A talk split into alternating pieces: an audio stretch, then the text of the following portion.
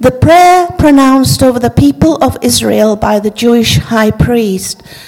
Uh, abstract concept expressed in English, but in the Hebrew, the words are concrete and they deal with the five emotions, the five senses. It is a prayer that God Himself wrote, and there is an impartation of the Father. There is no high priest on the earth today, but there is one in heaven, Jesus, and He is in us. When we proclaim it in His name, His person, his holy character, with his power and authority, he is speaking it through our mouth over his people. It is this that brings a revelation of the Father that is experiential. When the Hebrew is sung, something other happens supernaturally. We've heard it, haven't we? Uh, in the Hebrew amplified to English. So I'll keep um, to read that then, haven't I? The Lord bless you. So that, when it's unpacked, is May Yahweh, which is the Lord or Jehovah.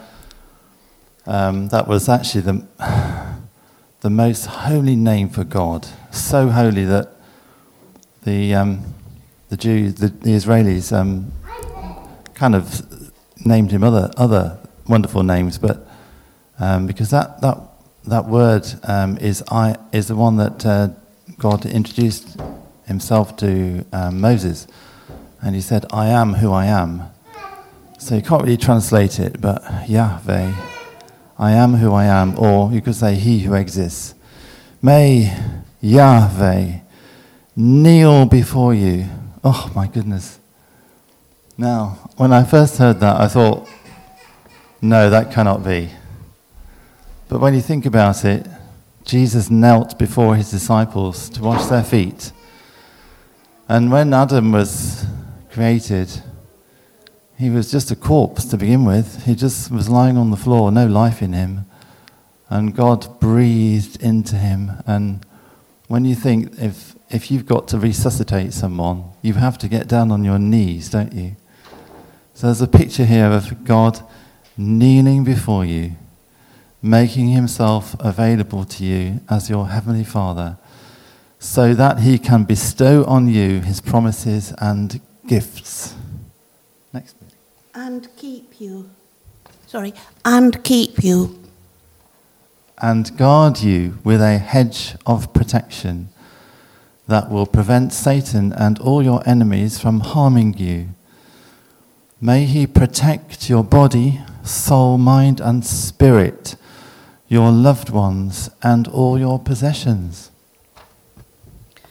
The Lord make his face shine upon you. May Yahweh, who, he who exists, illuminate the wholeness of his being toward you, continually bringing you to order, sorry, continually bringing to you order, so that you will fulfill your God given destiny and purpose. And be gracious to you. This has a sense of the Father looking into his child's eyes with great pleasure. Remember that the Father uh, does that with Jesus, and so he does it with us. If we belong to him, it's the same. He looks into our eyes the same as he looks into Jesus' eyes. May Yahweh, He who exists, provide you with perfect love and fellowship, never leaving you, and give you sustenance, provision, and friendship. The Lord lift his countenance upon you. May Yahweh, He who exists, lift up and carry his fullness of his being toward you bringing everything that He has to your aid, supporting you with His divine embrace and His entire being. And give you peace. May Yahweh, He who exists, set in place all you need to be whole and complete, so that you can walk in victory moment by moment by the power of the Holy Spirit. May He give you supernatural health, supernatural peace, welfare, safety, soundness, tranquility, prosperity, perfection, fullness, rest, harmony, as well as the absence of agitation and discord. There you go. That's Hebrew for you.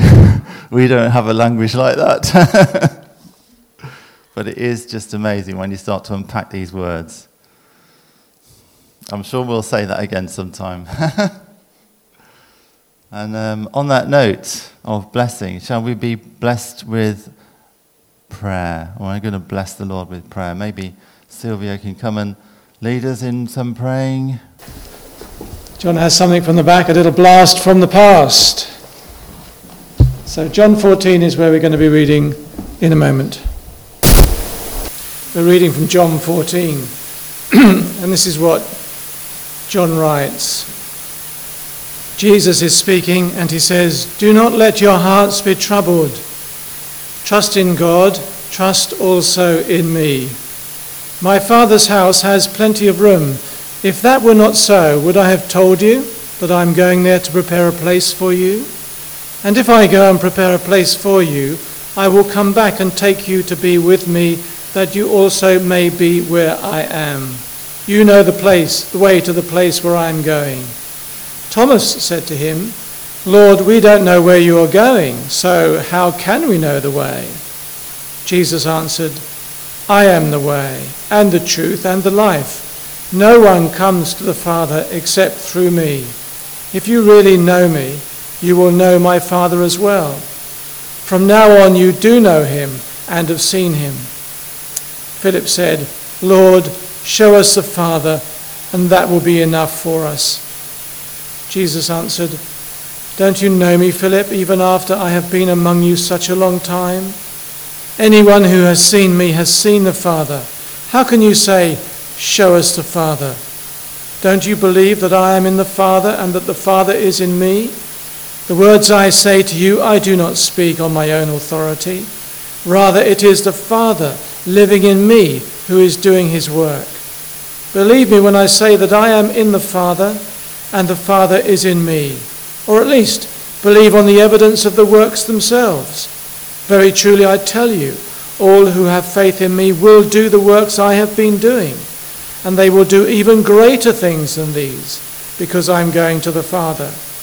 And I will do whatever you ask in my name, so that the Father may be glorified in the Son. You may ask me for anything in my name, and I will do it. If you love me, keep my commands.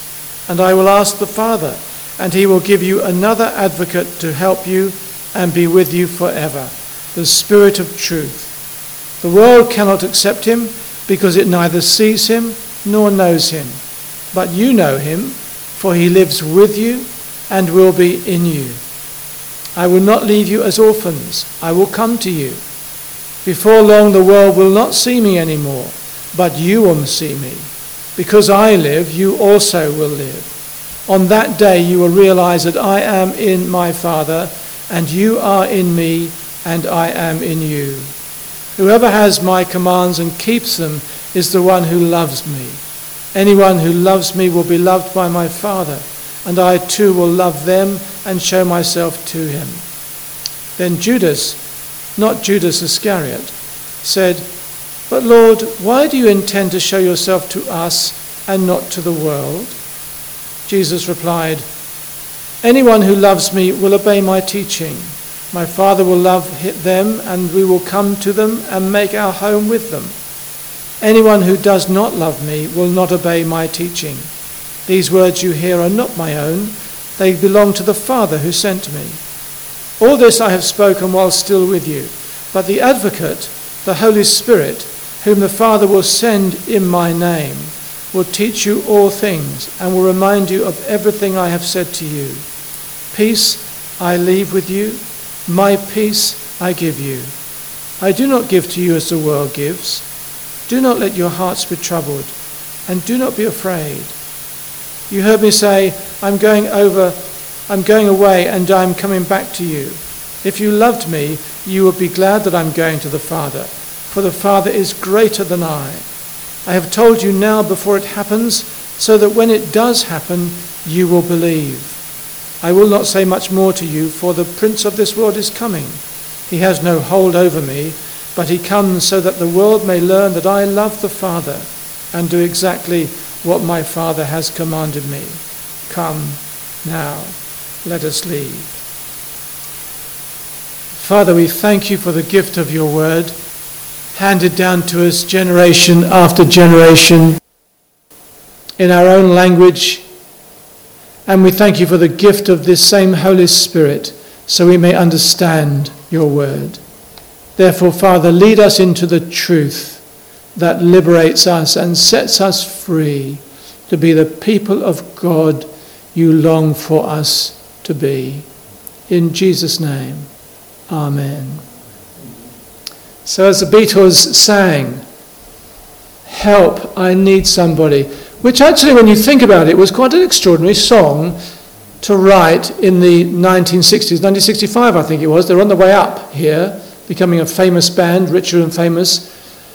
John Lennon was 25 when he wrote it, Paul McCartney was 23 when he wrote it. So young men with the world at their feet asking for help.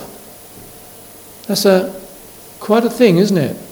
We all need help. When we're born, we are completely incapable of living an independent life. We need help. At the end of our lives, Many find the challenge of no longer being able to do things they once did, and they find that asking for help is quite an embarrassment, an awkwardness. They feel difficult about that. But it's a truth. They will need help at one point or other. And few of us could realistically thrive in the wild, that is to say, away from all the sophisticated infrastructure of modern society, on their own without any help from anyone else.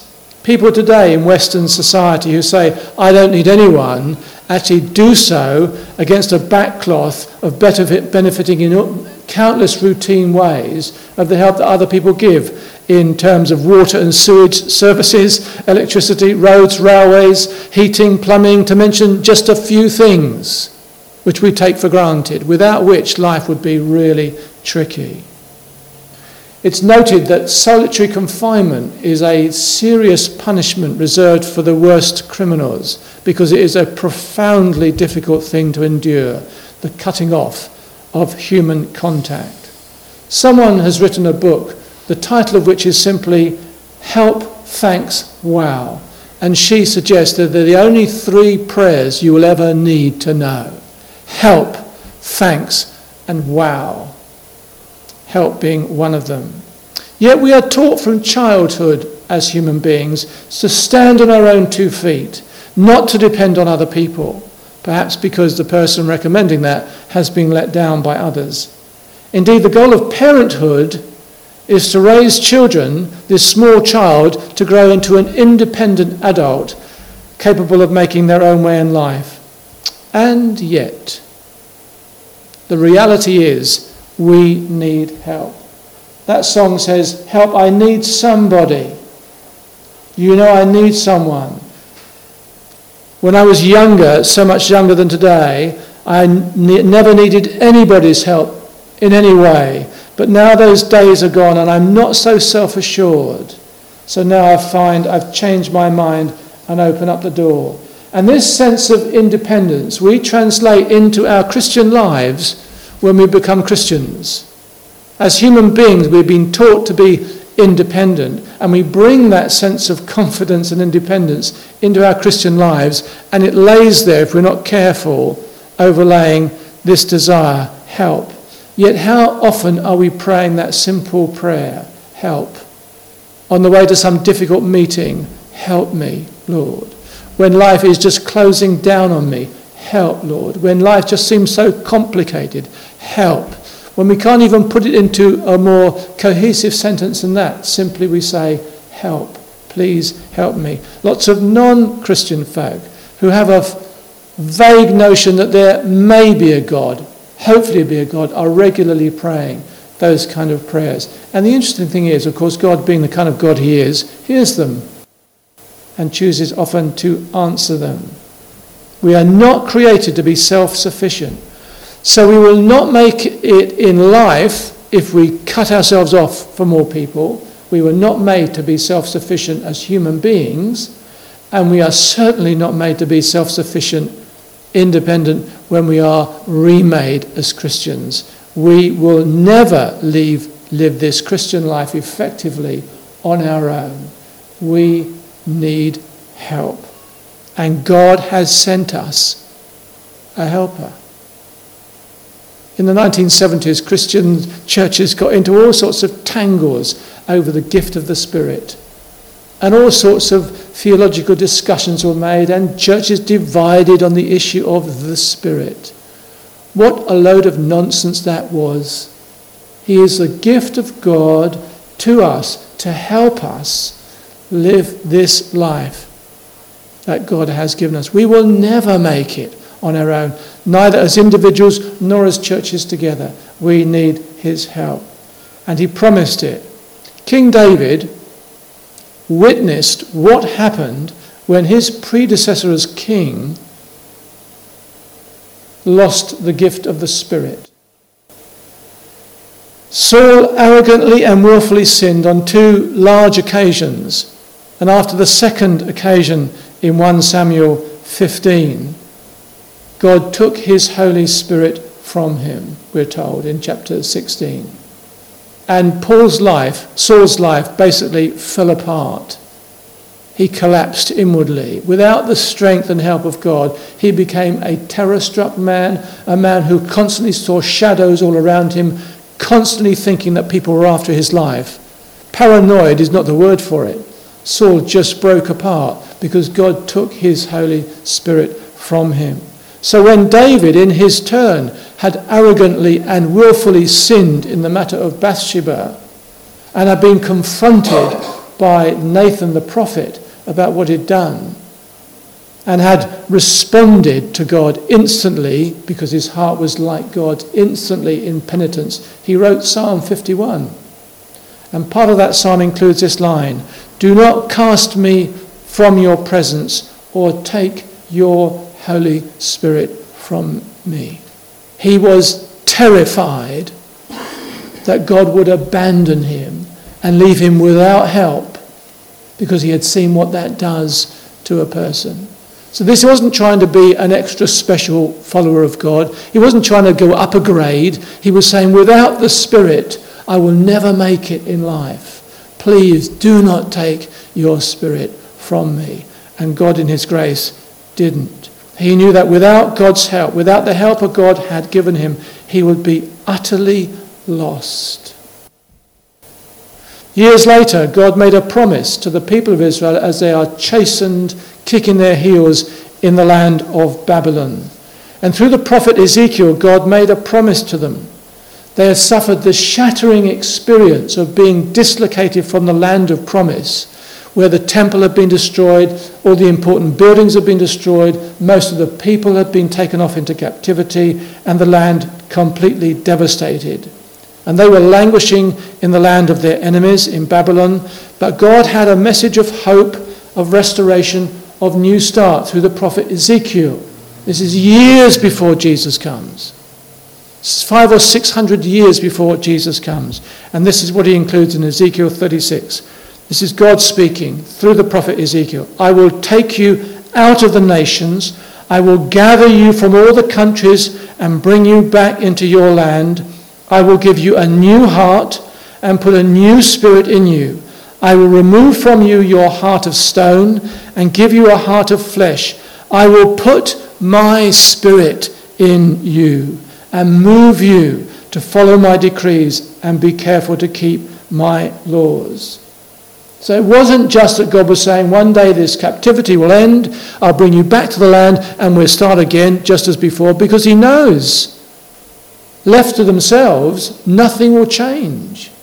So here comes this wonderful promise. The gift of the Spirit up to this point has been reserved for people in important roles, like kings or priests, occasionally prophets. But now the people are going to receive, and that's something that was emphasized by not only Ezekiel but by Joel, who said, on behalf of God, I will pour out my spirit on all people. Your sons and daughters will prophesy. Your old men will dream dreams. Your young men will see visions. And this was fulfilled as Peter, on the day of Pentecost, saw to his amazement as the Lord sent his spirit on the new church. So Jesus is in complete harmony with God's plan when he tells his disciples during those hours before he gets to the cross that he would ask the Father, verse 16, and he will give you another counselor, another advocate to be with you forever, the Spirit of truth. He knew they would need help in the coming days, and so he's promising the helper would come. If you come here this morning totally able to live your life without God's help, you need not worry about this message because it won't be for you. You have it sewn up and dyed up. But most of us come on Sundays thinking, I could really do with some more help this week, Lord. I wasn't always walking in step with you last week. I just need your help, Father. Not just for the things that I can identify, but the simple process of being your person every moment of every day. That's why we come together to receive the help of those people of faith who surround us and pray with us and celebrate God, and also to receive more of God's will in our lives. The story of Christ's passion in the Gospel of John differs from that in the Synoptic Gospels in quite a few ways. Not only in what it includes, for example, there's no foot washing, which is in John's Gospel but not in the other Gospels, but also in what it omits. In John's Gospel, when Jesus is in the account, when, when Jesus is in Gethsemane, there is no record of him praying, in Luke's words, earnestly, and his sweat was like drops of blood falling to the ground. There's no mention of that. There's nothing about his being, in Mark's words, deeply distressed and troubled, of his soul being overwhelmed with sorrow to the point of death. Nothing in that at all. John leaves all that out that Jesus in John's Gospel triumphantly works his way through. He is the one in charge at every point. Read it again, chapters 13 through to 19, and then the crucifixion. You will find that for all that happens to Jesus, he is in charge. He sits calmly and peacefully, even when Pilate is saying, Don't you know I have power to take your life from you? And Jesus says, You would have no power over me at all except it were given you from above. He is in charge. So the emphasis in John's gospel is not the agony of Jesus, though it is true that's what he's going through, but his desire to encourage, strengthen, and help his disciples. He knows what he will face, and as a result, he knows what they're going to face accordingly in the days to come. So he says in chapter 14, verse 1 Do not let your hearts be troubled. This is the man who Mark tells us his soul is so troubled, he feels like he's on the point of death. He's saying to his disciples, Do not let your hearts be troubled. Trust in God, trust also in me. In verse 18, I will not leave you as orphans. Isn't that the terror of these disciples? That they're going to be abandoned? That he's not going to be with them. They have to make it on their own. I will not leave you as orphans, he says. I will come to you. That's a resurrection reference. Verse 27 Peace I leave with you, my peace I give you. Do not let your hearts be troubled, and do not be afraid. And we could go on in chapter 16. Now is your time of grief, verse 22. But I will see you again, and you will rejoice. Verse 33 I have told you these things so that in me you may have peace. In this world you will have trouble, but take heart, I have overcome the world. You get the message? He knows his disciples are facing real difficulty, not just in the next few hours and days. That's going to be a profound shock for them. But in the future, he's going to leave them. And they're going to be his only witness in the world. They need help. So he promises them a helper. The gift of the Spirit is intended to reassure them that as they embark on life without Jesus, they will not be on their own. They will have the support, presence, and encouragement of the Spirit of truth, God's own Spirit, to help them. They know the Spirit, He has been with them because Jesus is a man of the Spirit, full of the Spirit. So they know the Spirit, but He's been in Jesus. Now He will be in them. That's what Pentecost, the Spirit moves, as it were, physically from being in the person they were with to being in them. And Jesus has been with them for three years of intense life and ministry. Now, one like Jesus will be with them forever. So, disciples, even today, are heard to say, I wish I had lived in the days of Jesus. It would be so much easier than today. Which is flatly contradicted by this passage and the one in chapter 16, which we come to later on in a few Sundays' time. Jesus says, It's better for you if I go away. Because if he's standing here, if he's standing in Jerusalem, he cannot be with the disciples in Bethlehem. And if he's in Bethlehem, he cannot be with them in Nazareth. And he certainly can't be with us in London or Herstmonceux or anywhere else. But when Jesus goes and the Spirit comes, the Spirit can, by virtue of the fact that Jesus is Lord of all the earth and the new creation has begun, he can be with everyone, everywhere, all the time. Not just in special places, at special times. The word which the NIV translates as counselor or advocate literally means one who is called alongside and has overtones of a law court. Someone who is called alongside then to help another person in a court of law as an advocate or witness or representative. That's who we're talking about. We use the word counselor more lightly. We say a marriage counselor. That's not a law court. That's someone who gives you advice, having heard your story, and gives you advice which you may or may not take. That's not what this one means. The counselor means here, the advocate means here. In a law court, in the Jewish times, the judge would stand or sit and he would hear this side and that side, and he would decide who's speaking the truth. And he would vindicate them or justify them if they, he is persuaded that their case is the right one. And the counselor comes, the advocate comes to stand with us and speak persuasively on our behalf. So when we're in, as it were, before God, we will always be vindicated. We will always be justified because the Spirit speaks on our behalf.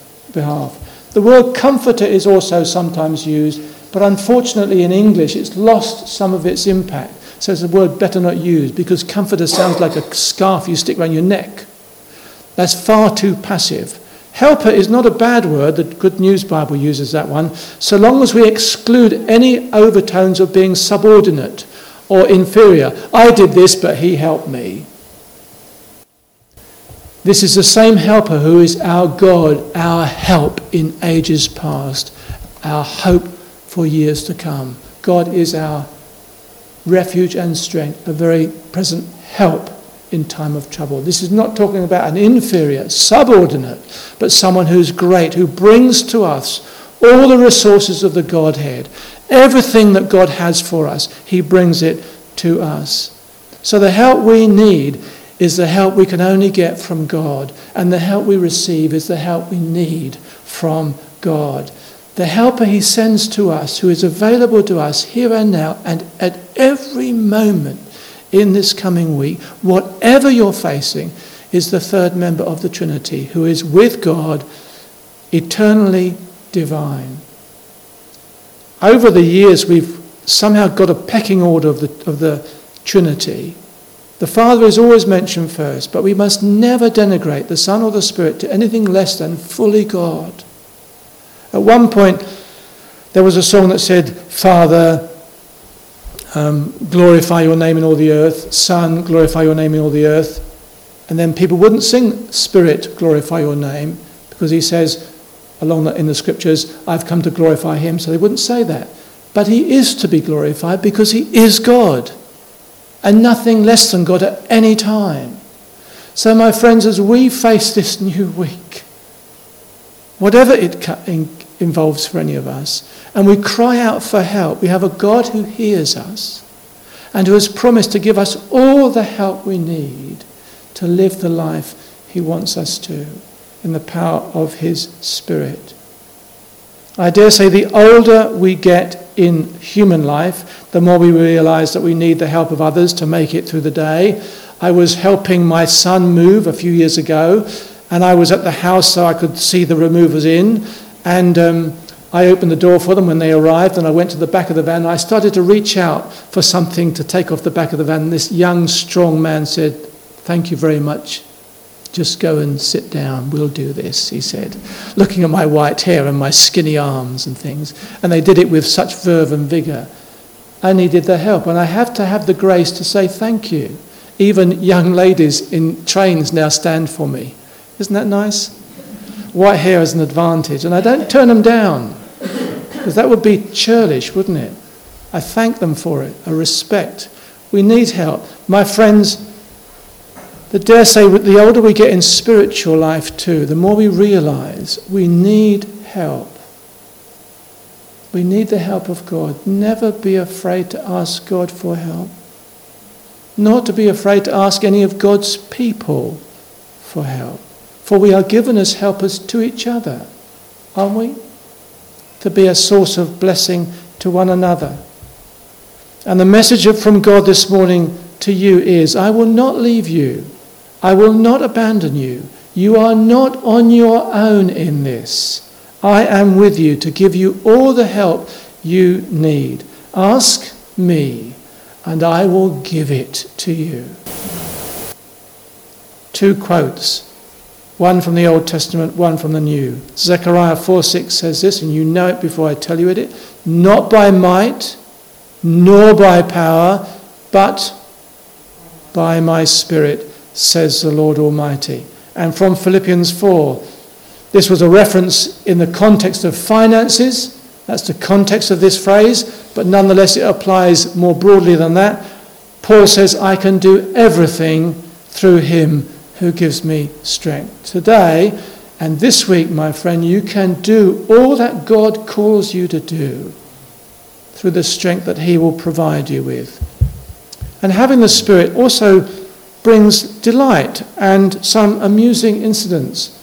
I don't think I've read this story before to this group of people, but you may have heard it before, and it's one of Tony Campolo's. Several years ago, I was invited to speak at a small Pentecostal college located near Eastern College, where I teach. I love going to this little school because the people there seem to be so in touch with the power of the Holy Spirit. Before the chapel service, Several of the faculty members took me into a side room to pray with me. I got down on my knees, and the six of, them, six of them put their hands on my head and prayed for me, asking the Holy Spirit to fill me up and use me effectively as I spoke to the students. Pentecostals seem to pray longer and with more dynamism than we Baptists do. These men prayed long, and the longer they prayed, the more they leaned on my head. They prayed on and on and leaned harder and harder one of them kept whispering, Do you feel the Spirit? Do you feel the Spirit? To tell you the truth, I felt something right at the base of my neck, but I wasn't sure it was a spirit. One of the faculty members prayed at length about a particular man named Charlie Stoltzfus. That kind of ticked me off, and I thought to myself, if you're going to lean on my head, the least you could do is pray for me. He prayed on and on for this guy who was about to abandon his wife and three children. I can still hear him calling out, Lord, Lord, don't let that man leave his wife and ch- children. Send an angel to bring that man back to his family. Don't let that family be destroyed. You know who I'm talking about, Lord. You know who I'm talking about. Charlie Stoltzfus. He lives down the road about a mile on the right hand side in a silver house trailer. I thought to myself with some degree of exasperation, God knows where he lives. What do you think God's doing, sitting up there in heaven saying, Give me that address again? Following the chapel talk, I got in my car and headed home. I was getting on to the Pennsylvania Turnpike when I saw a young man hitchhiking on the side of the road. I picked him up. I know you're not supposed to, but I'm a Baptist preacher, and whenever I can get someone locked into where I can preach to him, I do it. As we pulled back onto the highway, I introduced myself. I said, Hi, my name's Tony Campolo. What's your name? He said, My name's Charlie Stoltzfus. I didn't say a word. I drove down the turnpike, got off at the next junction, turned around and headed back. And when I did that, he looked at me and he said, Hey, mister, where are you taking me? And I said, I'm taking you home. He said, Why? And I said, Because you just left your wife and three children, right? And he said, Right. And he leaned against the passenger door the rest of the way, staring at me. I drove off the turnpike and onto a side road straight to his silver house trailer, one mile down on the right hand side. When I pulled into the drive, he looked at me with astonishment and said, How did you know I lived here? I said, God told me. Well, I believe that God did tell me. I think God may set up things like that just for fun. I mean, if you're God, you're probably having a pretty sad time of it looking down on all the things that are going on in the world. I told Charlie, You get in that house trailer because I want to talk to you and I want to talk to your wife. He ran into that mobile home ahead of me. I don't know what he said to his wife, but when I got into the house trailer, her eyes were as wide as saucers. I sat them down and said, I'm going to talk and you're going to listen. Man, did they listen. And during the next hour, I led both of them into a personal relationship with Jesus. And today, that guy is a Pentecostal preacher down south. Well, I'm not suggesting that lots of things like that are going to happen to us this week, but who knows? God gives us a spirit to do wonderful things like that and to do all the normal, nitty gritty, ordinary, plain, mundane stuff too, to His glory. Help, please, and wow. The only three prayers you're ever going to need, someone suggested. Help. Don't be afraid to ask God for help. And I'm just going to, just for a few moments, say this is not to put anyone under anyone under any pressure, but is there someone here, and this isn't a word of knowledge or anything like that, is there someone here who's facing something particularly difficult, and it could be more than one person, that you want to sort of pray for you now? That would be a good moment. So I'm just going to give you a few moments just to decide it may be you or not. If you're facing something you really don't want to look forward to, and you want God's help in a particular way, I'm going to get you to stand in the middle and we're all going to pray for you. Any takers? Stand in the middle there, Sylvia. And the rest of us, no, back there, that's it. That's fine, that's fine. If you want to, and you're able to, not everyone else can, but go and stand around Sylvia and lay your hand on her. Because we are the expression of the body of Christ to her. That's it, all around her, so she feels completely circled by the people in front as well, in front as well, so she's not looking into space. That's it, lovely. And just, I don't know whether you're used to this, but we're just going to do it for a little while. Speak your prayer aloud, not, not loudly aloud, but just mumble it aloud. Whatever comes to you, well, how do you want God to bless her? She's crying out, she's saying, Help me, Lord, in this coming week. We don't need to know what that is. We just need to say, Lord, give her the help she needs. So let's all pray aloud now together simultaneously. Father, I want to pray for Sylvia that she may know your strength and grace in a particular way in this coming week, that whatever it is she's facing, Lord, that you would be gracious to her and give her your help. We know, Lord, she has your Holy Spirit. We know you want to fill her full of your Holy Spirit. Will you please, Lord, in response to our prayers and her prayer, give her the much of your Holy Spirit as you can give to her, that she can receive. And in that gift, Lord, of giving her yourself, she may know your strength and grace and encouragement and the presence of God, not only in this moment, Lord, but in the whole of this week to come, not least in this moment that she's not looking forward to. We're asking, Lord, that she will feel courageous and bold at that moment too, and will be able to do whatever it is you're asking to the praise of your glorious name. Is there anything particular anyone wants to say to Sylvia before we break up? Okay, anyone else? Anyone else? It could be someone else. I just don't want to exclude you, that's all. Okay, take your seats then. So it seems appropriate. We've already had it spoken to us this morning already, but just at this point, then, just as God promises to be with us, to help us, as we cry out to Him for help, we won't make it without Him. But we're going to say, Lord, we're calling on you for help. But know this the Lord bless you and keep you. Lord, make his face shine upon you and be gracious to you. The Lord lift up his face towards you and give you peace. Amen.